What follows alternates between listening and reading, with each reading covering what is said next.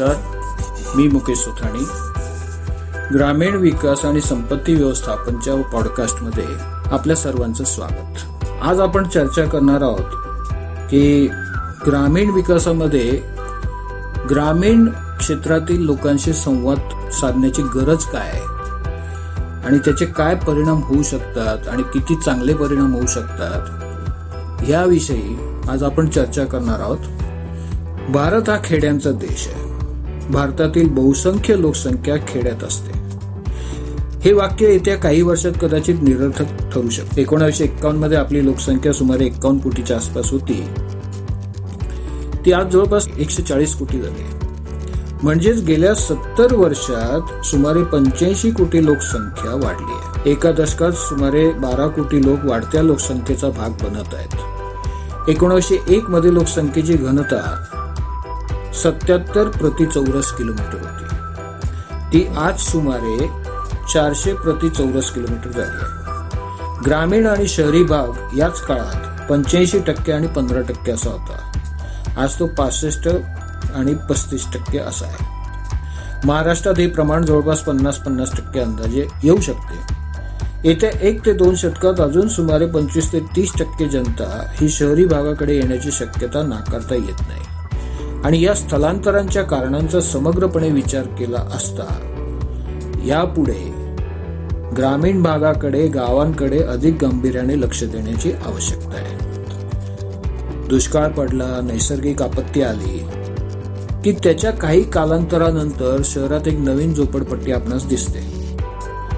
सांप्रत ग्राम विकासाची दिशा थोडीशी चुकते किंवा कसे याचा आपण विचार करायला हवा. ग्राम विकासाचा पॉडकास्ट ऐकणारा श्रोता मला प्रतिक्रिया देत असताना त्यांच्या अडचणीबद्दल आवर्जून सांगतो.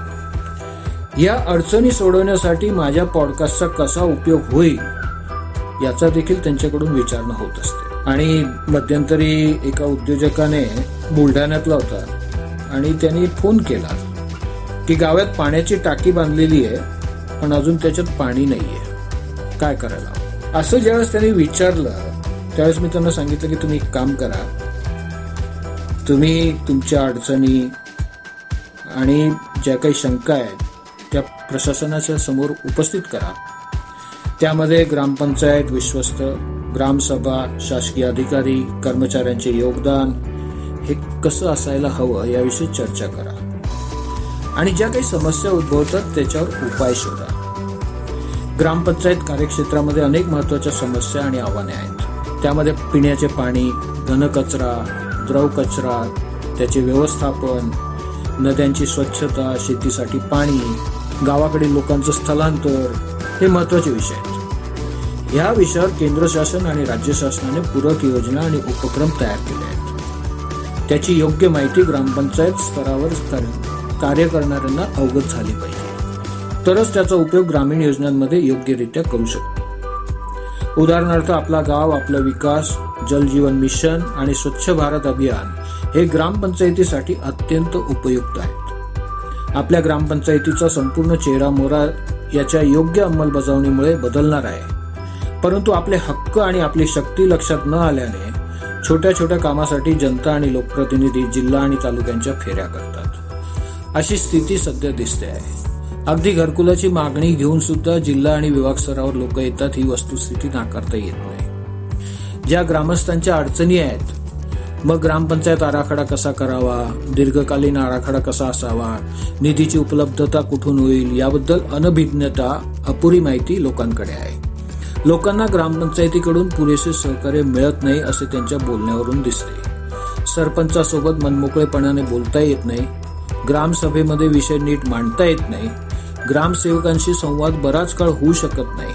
आणि ग्रामपंचायत कार्यालयात गेल्यानंतर फार कमी वेळेस सकारात्मक प्रतिसाद मिळतो अशा काही बाबी प्रामुख्याने ऐकाव्यास मिळतात. काही ग्रामसेवक आणि ग्रामविकास अधिकारी गट विकास अधिकारी उपमुख्य कार्यकारी अधिकारी सरपंच संघटनेचे पदाधिकारी हे सातत्याने याविषयी प्रयत्न करत असतात प्रतिक्रिया देत असतात. मंत्रालयातील काही अधिकारी देखील जलजीवन मिशन बाबत सांगतात की या योजनेकडे लोकवाटा देखील भरण्यास लोकांकडे पैसा नाहीये लोक टाळाटाळ करतात. त्यांच्या देखील योजनांच्या फलश्रुतीबद्दल त्यांना शंका वाटते. आता हा जो आराखडा आहे ग्रामपंचायतीचा आराखडा हा बनवताना काय चुका होतात?